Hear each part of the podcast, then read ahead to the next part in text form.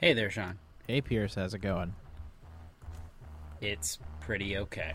All right, that means it's time for another episode of the It's Pretty Okay podcast. Let's do it.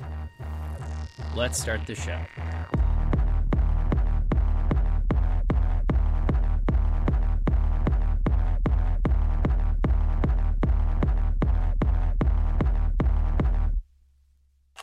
Okay. Uh, had a, an interesting, uh, I don't know, we'll call it, we'll call it 18 hours or so. Uh, you ever have an experience where you, uh, you eat something and know right away that it's just not quite agreeing with you? Uh, well, Yeah. I, you know, Uh, I'll, I'll take, yeah. I'll take your your silent nods on our audio podcast, uh, and and describe them to the audience. Uh, well, I had that experience. I I, I ventured out for a little, uh, Popeyes jaunt last night for dinner, and oh no.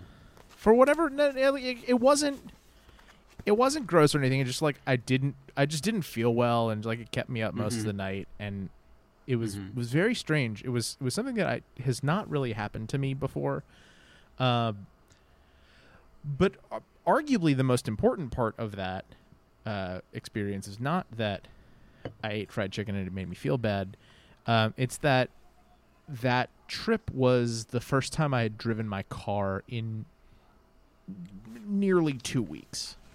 Oh, did wow. you get did you get the biscuits? No, I did not. See, that's your mistake. The biscuit is what holds it all together in your stomach. It's like the spackle for the for the Popeyes. Now that doesn't And, and by Sound- I mean butter and it doesn't- it doesn't sound right, but it also doesn't sound wrong. I don't know. Maybe everything maybe, in your stomach. I'm telling maybe you. further exploration is needed. Need some sweet biscuity cement. Uh, uh, but you know, I, so you know, But you it found was- yourself driving there. yeah so it was it was the first time i i, I took my uh i took my my baby which is honestly is almost old enough to vote at this point uh to, to go uh to go pick up some dinner. Uh and uh it's it's getting up there.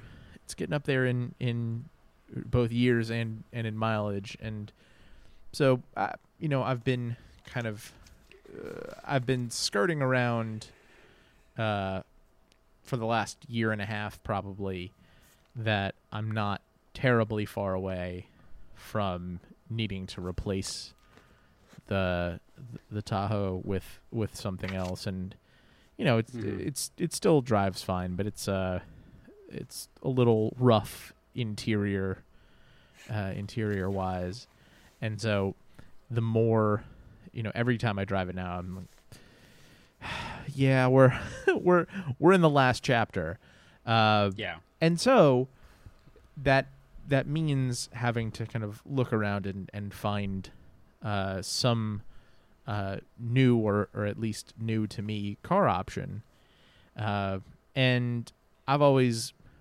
been a, a person who I think gravitates more to used cars than new cars. But Pierce, Mhm. you have shared some stuff with us recently that suggests that maybe uh, this is actually not an ideal time for that. So, yeah, this is something that, um, and, and I think for for some background here, we've the all of us except for you, Sean, have have kind of gone through this.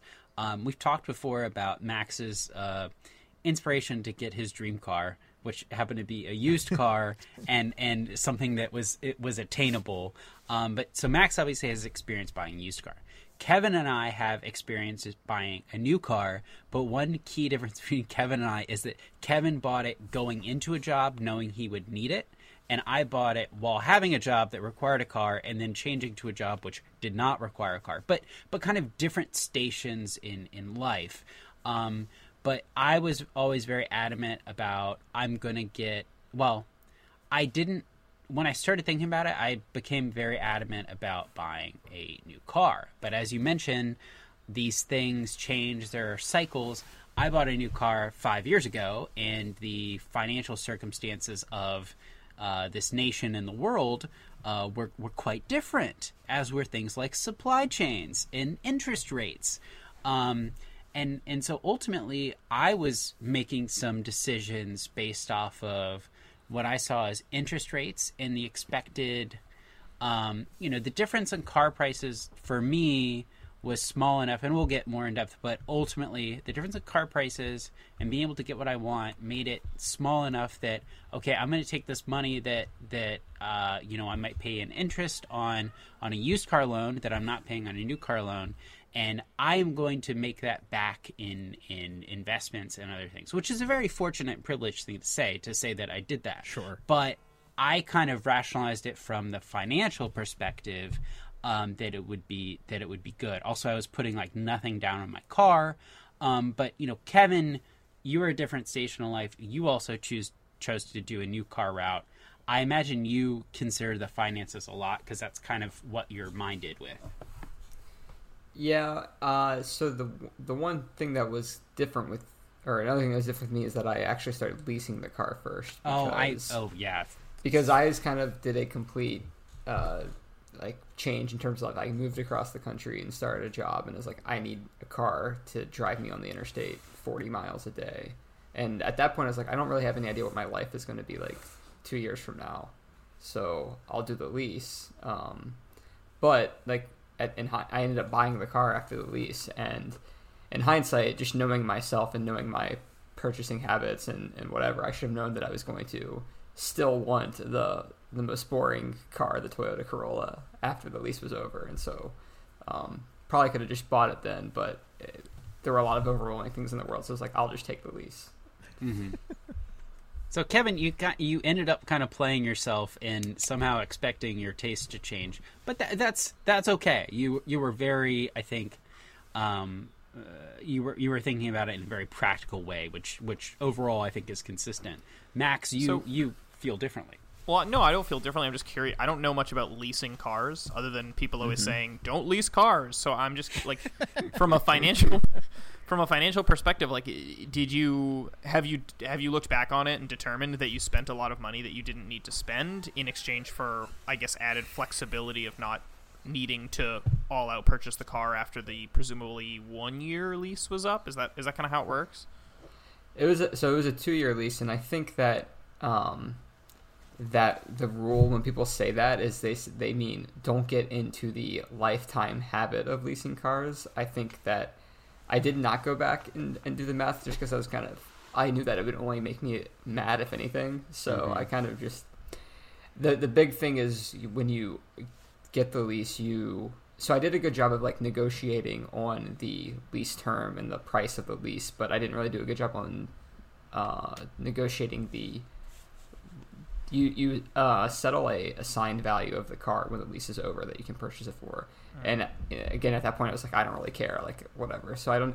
So that's the part that I don't know if I got ripped off or not. But I think a lot of the wisdom it, or a lot of the you know advice with that is don't just lease a new car every two years because Yeah. in that case you're gonna end up losing. But I still Mm. probably ended up losing a bit, but I don't think it was too bad. Gotcha.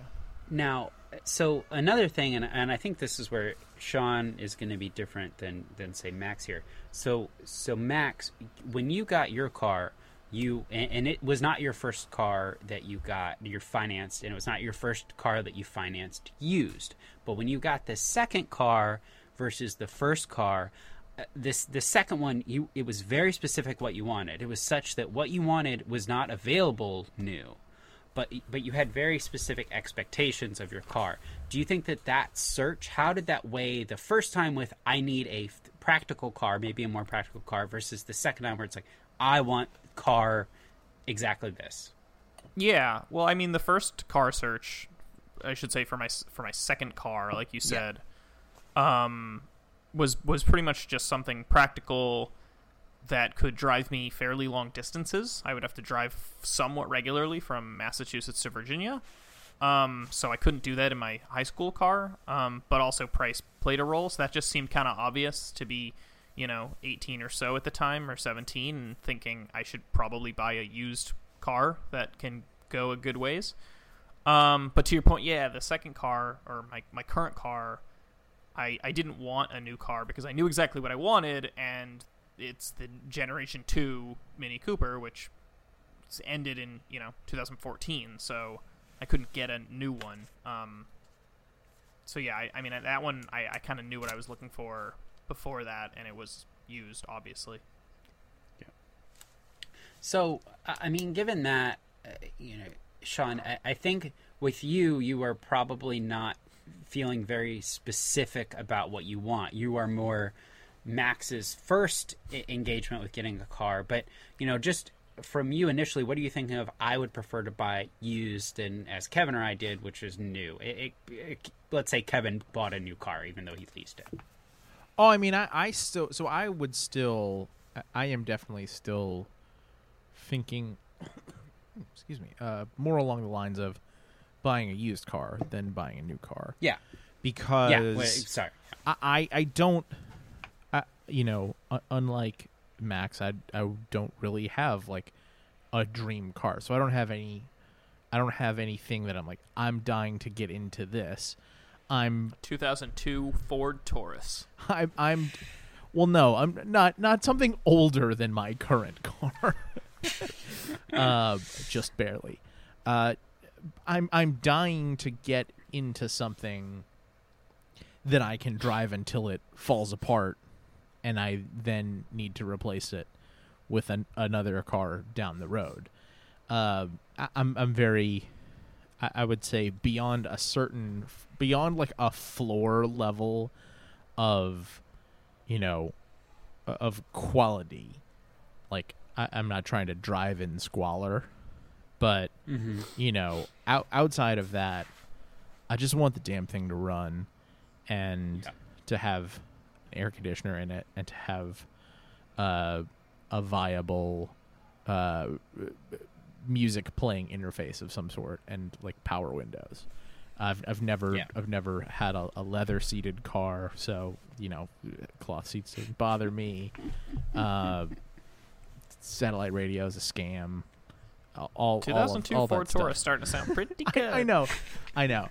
Uh, so, and and I don't I don't particularly envision that change like that approach changing anytime soon, because I'm not exactly targeting a lifestyle where I'm gonna you know be in a position to go for you know uh class or luxury or anything like that. So like I I I would say, and, and this is something that we we've talked about before, uh, about your car buying process, Pierce, is that you know I, I got the sense maybe that when you were talking about a used car, you were talking about maybe like two model years behind a new car, Yep. and I'm thinking. Well, shit! I drive a 2004 Chevy Tahoe Mhm. today in 2020 Mm. like I, I'm I'm looking for something five years, Like nine- 19 years five behind? model years Oh, behind new. So, So- I, I I'm in a position where I I am reasonably confident that even with the differences in interest rates, because if you've never priced out a car loan before, new car loans are much less expensive in terms of interest rates than used car loans. But I would be targeting a model old enough that even with that interest rate difference, I'm still probably saving a pretty solid amount in terms of the actual price of the car.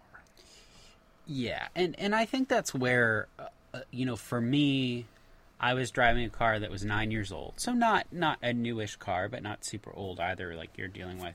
But but it was it was of an age and everything where where, and I think, and even in 2015 when I bought the car, you're kind of in this transitional phase where where car companies finally realize, oh, maybe people want Bluetooth in their car. This is a thing that's new, or or just like uh, you know having being able to a- attach your uh, wherever your electronics are. So if you're looking Right. for something five years old, that's going to be there in a way that like I had to stay within two model years. I felt like to you know what what are you ultimately valuing and for me it was practical because at that time i was expecting to kind of be driving 40 minutes to work each way and, and things like that or, or longer trips on occasion. And those are the creature comforts you want. I didn't i didn't care at all about the outside of the car but let me give you your ac and your your music. Right, and and you you make a good point in that I also am not sure like what my commute situation is going to be. You know, I'm I'm in grad school now, so I've got three more months before I'm out of school and will be having some sort of new job somewhere, and wherever that is, I don't know if I'm going to live, you know, w- walking distance from my job or if I'm going to have to you know, drive 40 minutes. Uh, Mm-hmm. so so anyway, so uh, all of that stuff just sort of contributes to me feeling like my my mindset of you know look for uh we'll call it like a mid-range used car uh in terms of age you know that seems like it's a, a fairly solid approach for me but Yeah. as you have explained to us with with some articles that you've shared and, and whatnot uh, I might have a bit of a tough time with that. Well, you know, so so we've kind of talked about the micro aspect of this, but uh, I'm told the term is macroeconomics, and, and to look at the landscape of the nation. uh, Real, real, we're sticking with the U.S. I mean, other places they just don't drive; they have it right. But um, so so let's let's just let's start with this. I really liked this this statistic. So the consumer price index is is basically how you measure inflation. It's a basket of goods, and in month to month they're measuring it to see how much pl- prices have been inflated.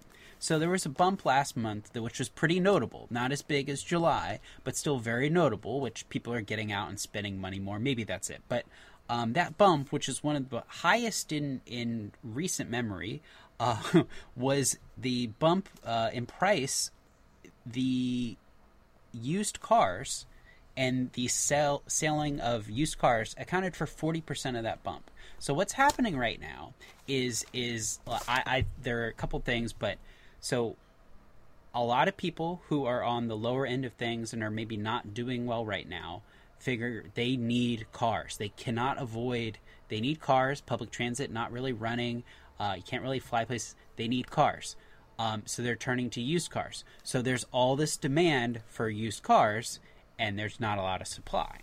I, well, there's there's more. I think there's more to it than that as well, because, I, you know, we're, we're we're still we're still living under a global pandemic that's you know thrown the whole world totally out of whack. Um, Yeah.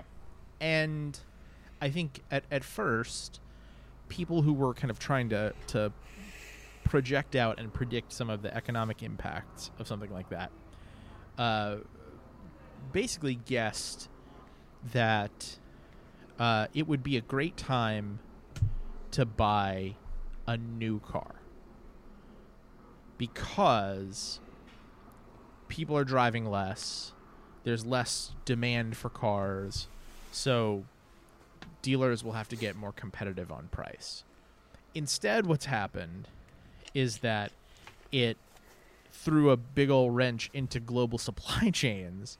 And mm-hmm. so any any potential downward price pressure has been wiped out by the fact that it's just harder to get new cars off the line and you know to dealerships to be sold to people that are looking for new cars. So not only is there demand from people who were already going to be targeting used cars who don't have the luxury of uh, being able to not commute out to work, but there's increased demand. Also, presumably, I, I don't know that. I certainly don't have data to quantify it in front of me, but there's also presumably some increased demand from people who uh, would be would otherwise be in the market for new cars, but are finding it maybe harder to find what they're looking for. so so uh, you know kind of kind of to your to your point um uh yeah so so the supply chains were were messed up and and what is happening is there usually when there's a slump there are a bunch of cars just sitting on a lot that's not necessarily happening because there weren't cars there so now demand is coming back and you have a lot of people who Keep in mind what is on lots now. There are trucks, there are SUVs, there are big cars because the margins are higher. Uh, Right. Detroit doesn't. Detroit don't make no sedans no more. That that does not happen. There are no sedans. So if you're an entry level, a younger younger person who just needs a functional car, that is not really available to you. So you've seen sales drop by twenty percent. Well, that's okay if you don't have anything on your lot to an extent, but the prices have continued to rise. It's somewhere around the average price of a car is uh, purchased new car is like thirty-five thousand dollars. And add to that one more thing: uh, people who can buy cars are getting the benefit of really low interest rates, and additionally, they're paying zero percent over not just five years, but closer to seventy-two months. So if you're in a good financial position, you're now six years. Si- yeah. That so so that over six years they're paying off a zero percent interest thing. So that's just free money that they're getting because you know it's it's unfortunate because it screws over the people who need a, a used car. I, I mean, I, I know I got a really low interest rate. It was 1.49%. But now you have people, the only people who can afford these kind of luxury-ish cars, um, and they're getting even better rates while people are scrounging around uh, to have money and also to find a used car to buy. And you know, it's weird that you know maybe I should maybe I should shop around my Honda Civic. I'm not going to. That feels bad, but it's like the change crisis. The people who need it really need it, and it's not available to them right now.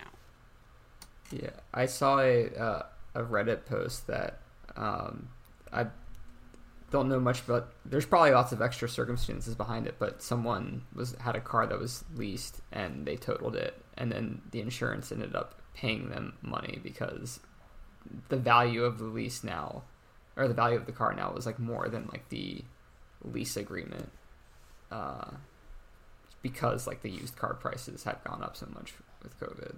So Wow. um, it's also a good time to maybe total your car if you need to. Oh, We're, not that not that we're advocating insurance fraud on it's pretty okay. Oh yeah, no, never. But you know, No, sometimes you got to do what you got to do.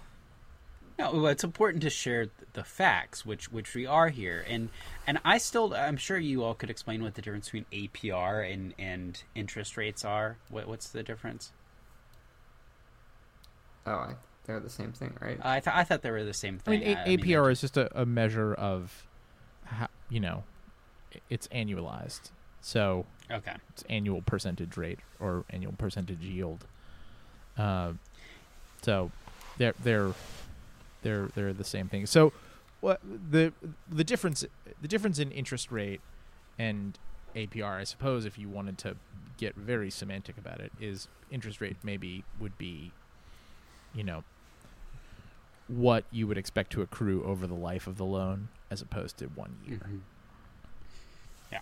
Okay. Well, that's in any case that the APR has dropped a, a full percentage point over the last year. That's a pretty significant drop. I mean, even given the circumstances and everything, interest rates were already very low on on cars, all all things considered. Um, but to see them drop that drastically, which I think was by about a third, based off of what I'd looked at in over the last year, that's that's significant. Um, so, uh, I mean, Sean, as you're dealing with this, do I buy new or used? Part of it is, you know, the landscape may change, but ultimately, you're not going to have the option of as many used sedans anymore. I mean, you can't. Not that you would necessarily get a Ford, but you you can't get that. And Let's you know, if you real, want the a Subaru, if you want a Subaru Legacy, uh, I, I mean, maybe there aren't any used ones available. Even though that's that's a, a car that holds its value and is dependable, but like is not going to be available because of those things. And also, maybe you're priced out of that used car. Yeah, I mean there there's there's a reason that you know uh, the the theoretical list of the types of cars that I'm I, I would be looking at is basically either take the plunge on a hybrid or buy an Accord, Camry, Corolla, Civic, one of those, you know, uh, completely ubiquitous, relatively affordable uh, Japanese sedans that will hold its value until long after nuclear winter is over. Um, Mhm. uh, you know, and it's it's in no small part because like I can't envision a world in which those become hard to get a hold of. Uh, Mhm.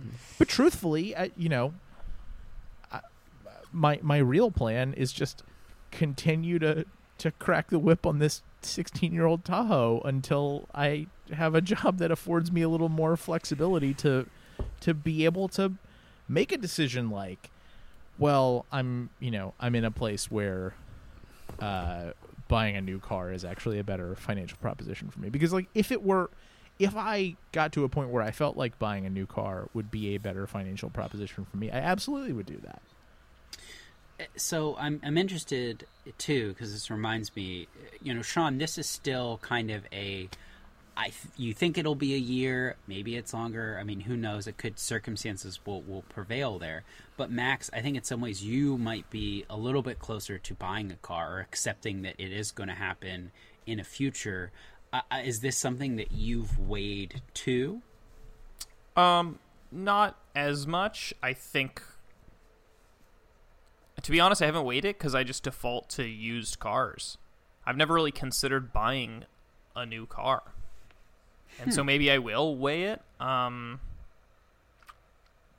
but yeah, I, I I just have never really thought about it. I mean, now like you're saying, with the if the used prices are are higher and the new cars are, are, are cheaper over time, then maybe that's a factor that will play in. I, I think my timeline is probably at least a year, though. Um, so who knows what the world will look like in a year? Yeah, so so maybe that I think that raises a good question, and as we started talking about this, and and Sean, you actually put together a, a quick quick spreadsheet because it's the only way to solve everything uh, a couple weeks ago uh, when we were discussing this, and I I felt good about what my thoughts were, but I've questioned them a little bit since then, and and ultimately it gets to something which is I think very foundational here, which is that if you get a new car or a new home or a, a new boat, I guess it is yours. No one else has had it before you. You feel like you got exactly what you wanted, and and maybe I, I, I'm duping myself by doing that. I mean, Kevin, you had a new car. I mean, that's you had a new car. Yeah. Do you think about that? well part of me with with getting that is um or getting the new car or like when i had to decide oh do i want to buy out the lease or do i like want to go get a used car or whatever. Uh, part of the reason i do that is because i don't know enough about cars for me to be able to think that i can go like look at like a used car and decide if there's anything wrong with it or not. And so for me part of it was just that i want to i for various reasons i had like multiple cars that kind of just like broke down um like in, throughout high school and college. And i i just i was driving on the interstate a lot i had a long commute and i just didn't want to deal with that Mm-hmm. Yeah. The, So- the, the counterpoint, yeah, the counterpoint of that is that like, you know, if if you're shopping for a new, for a used car, you sort of have to be able to discern on some level like what is the difference between stepping into a car with thirty five thousand miles on it versus a car with sixty five thousand miles on it. Like, those are, th- those are are pretty substantial differences. And and as such they have substantial effect on on the price. And and, so you know i i i don't think either of our approaches is incorrect. It's all i mean right. as as everything is it's all a balancing act. You know like if you Yeah. If you buy a car with 75,000 miles on it, on paper, that is a shitload of miles on, you know, on a car that's four years old. Um, but, you know, but maybe, maybe if you know a little bit about cars or, or you have someone that you know and trust who does and, and they can tell you, you know, yeah, it's it's been it's been used, but it's it's in good shape. Like maybe there is a benefit there, or maybe, you know, maybe you're getting into a, a metal death trap that you just didn't know enough about, and so it actually would have been better to spend the extra five thousand dollars Yeah. and and get a newer car. So like, it's not. I mean, it's all it's all case by case. It all depends on what is your framework for like the age of used car that you're targeting. You know what what Mhm. is the general sort of pricing and and depreciation structure look like for the the cars that you're that you're exploring. So, you know, yeah. it it's j- as as always it's a, another one of those things where what's really important is paying attention and doing research and and trying to consider all of the things that need to be considered Yeah, and, and I guess the one the one thing that that I think about here, and, and that it's really the delta between new and used, and, and Max, because I think you've actually weighed this before. Uh, you know, my my last question on this, but I think we inherently have a problem with these um, kind of non-perishable goods, like like shoes. Uh, not really going to buy used shoes, but you might you would consider buying a used car or or a non-new house or, or a boat and, th- and things like that. And being able to interpret new versus used is is hard. And, and Max, I'd come to you because you did get your your you know your dream car. But one thing you had to consider is not only the difference in that, but I think one of the main issues in determining the difference in used and new and the value in that is we know that other people have used these things and that i think is always the danger is i don't know them so so how did you reconcile that Yeah, people are gross. Um, I I purchased a used car that was very lightly used. It was a four year old car with seventeen thousand miles on it. Um, and it was one owner who didn't drive it a lot. Um, yeah, I didn't. I didn't really. I don't really think about that with cars and, and houses. But I mean, I did buy a, a used laptop, but I knew that I knew the person who who Mhm. used that. That's another Um, good example Yeah, I mean, there's definitely certain things where you don't really, you know, you're like you said, you wouldn't buy used shoes. Although some people do, a lot of people do actually. So no uh, pe- people do. It's just it's it's le- it is not such an investment like a laptop or a house or a car Sure. that you really have to weigh that. You're saying i'm buying used shoes. I'm yeah, I think kinda people like having untouched things. yeah the the market the market for shoes is so different too. It's just like the you know you wouldn't buy used running shoes from someone to go wear and work out. You would buy used shoes if you were like on StockX and you found you know uh, somebody was selling a pair of Michael Jordan's game worn Jordan 3s like those are the kind of used shoes that people buy you know? Yeah. I, so uh, understanding the the way that certain things wear out like a car wears out because over time you know the materials degrade a shoe wears out over time from dealing with people's foot funk. And people's foot funk is arguably the worst thing about the human experience. So you know so that just that has to come into play. And that's that's why you don't you know that's why you don't buy Yeah. used shoes the same way that you would buy a used car well uh, you know when used cars are available again you can consider this yourself huzzah okay uh any any final thoughts that we want to get in before we wrap that up No. Okay, great. Thanks for sticking with the audio medium. Uh, well, in that case, we will uh, close the book, maybe the, the blue book, on oh on car shopping, and move on uh, to Pierce's sorry. Uh, what are you apologizing for today? Um, so I I did something that that uh, I rarely do on I guess it was uh, Saturday, um, and I watched the U.S. Women's Open tennis final. Um, and Naomi Osaka uh, beat Victoria Azarenka in three sets. Um, this is probably one of the only women's tennis matches that I've I've watched ever. Um, I am really apologizing for disparaging the three set setup. Is like, why did they only play three sets? Five would be so much better. Well, I'm here to tell you that that was wrong, and I was was a disservice to women's tennis, especially these these major tournaments, because three sets is such a short period of time. Um, but it's long enough that you can see a story develop and, and a game develop and, and things to go back and forth. Osaka looked like she was going to be out in about 20 minutes. She lost the first set 6 1 um, and was getting about to get smoked in the, the second set. Um, and she came back and won. And it was one of the most compelling watches of any sporting event I've seen in a, in a long time. Um, and of course, no one was there but it was still great to watch.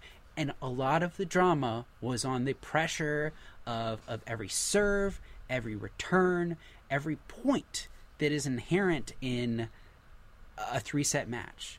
And so I'm here to say now, I am sorry to women's tennis. That was unfair. Three sets is perfect. I'm here to say now, men's tennis, with your just not understanding the importance of, I don't know, things like social movements for one, but also your long five set matches, I don't want I don't want them anymore. They're trash. They're trash. The women's game is superior. Um, here is a ma- here's a match that didn't have anyone with the last name Williams in it, and I was completely captivated. So uh, yeah, women's tennis, kudos to you. Men's tennis, boo to you. All right. Uh, well, thank you for that. Uh, and we will move on and close the show with a big idea from pop culture.